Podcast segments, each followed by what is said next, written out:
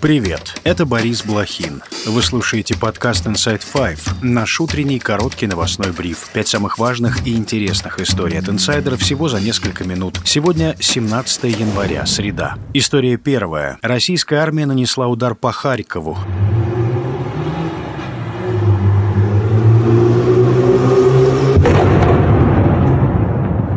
Результате атаки пострадали как минимум 17 человек. Как сообщил глава военной администрации Харьковской области Олег Синегубов, по предварительным данным удар был нанесен ракетами С-300. Под удар попала жилая инфраструктура в центре города. По словам мэра Харькова Игоря Терехова, взрывами повреждены как минимум 10 жилых домов. По данным полиции, ракеты попали в старый жилой трехэтажный дом и проезжую часть улицы. Также пострадала больница. Пострадавших среди персонала нет, пациентов в больнице в момент удара не было. Власти Харькова Кадырова назвали российский ракетный удар террористическим актом.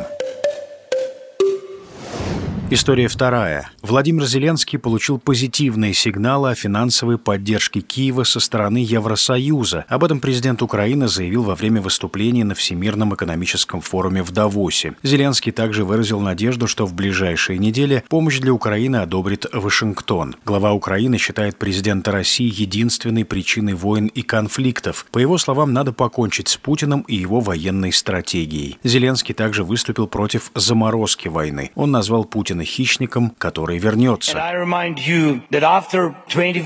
После 2014 года были попытки заморозить войну на Донбассе. Были очень влиятельные гаранты того процесса, канцлер Германии и президент Франции. Но Путину этого оказалось мало.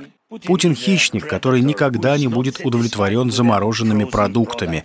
Поэтому мы должны защищать себя, наших детей, наши дома и наши жизни.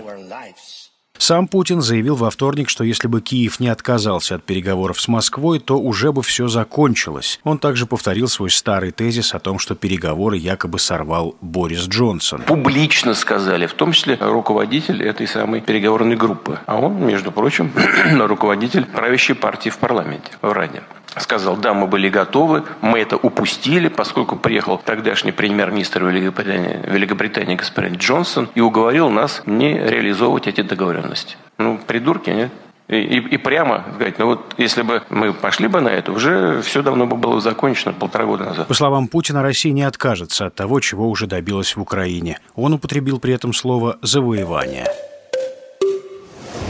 История третья. Рэпер Васио встал на воинский учет и прошел медкомиссию. По словам адвоката-музыканта Романа Попова, Васио считает службу в армии почетной обязанностью. Он любит и поддерживает родину. Накануне Васио, настоящее имя Николай Васильев, вышел на свободу после двух административных арестов за мелкое хулиганство. Ранее медкомиссия родного города Васильева Екатеринбурга признала его негодным к службе из-за псориаза, сообщает Мэш. Телеграм-канал утверждает, что в московском военкомате ему предложили предложили служить в оркестровых войсках. Рэпера задержали после голой вечеринки Насти Ивлеевой, которая прошла в московском клубе «Мутабор» в конце декабря, где музыкант был лишь в кроссовках и с носком на пенисе. Рэпера обвинили в мелком хулиганстве и арестовали на 15 суток, а также оштрафовали на 200 тысяч рублей за пропаганду ЛГБТ. 5 января его задержали на выходе из спецприемника и повторно обвинили в мелком хулиганстве за то, что он якобы ругался матом в ОВД. Суд назначил Васю 10 суток ареста. После этого его отвезли в военкомат.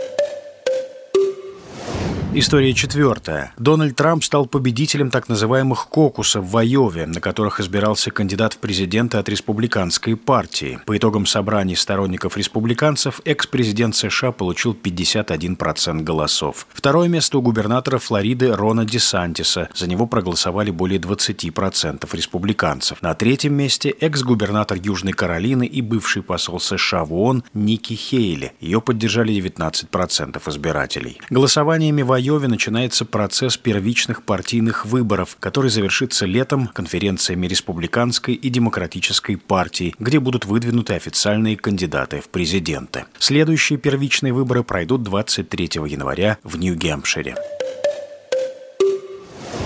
История пятая. В Лос-Анджелесе прошла 75-я церемония вручения телевизионной премии «Эмми». Триумфаторами стали сериалы «Наследники», «Медведь» и «Грызня». «Наследники» завоевали шесть статуэток, в том числе как лучший драматический сериал. Награды как лучшие драматические актеры и актрисы получили сыгравшие в нем Киран Калкин и Сара Снук. Сериал также отметили за лучший сценарий и лучшую режиссуру. Лучшим комедийным сериалом признан «Медведь». Премию в номинации «Лучший мини-сериал» завоевала «Грызня».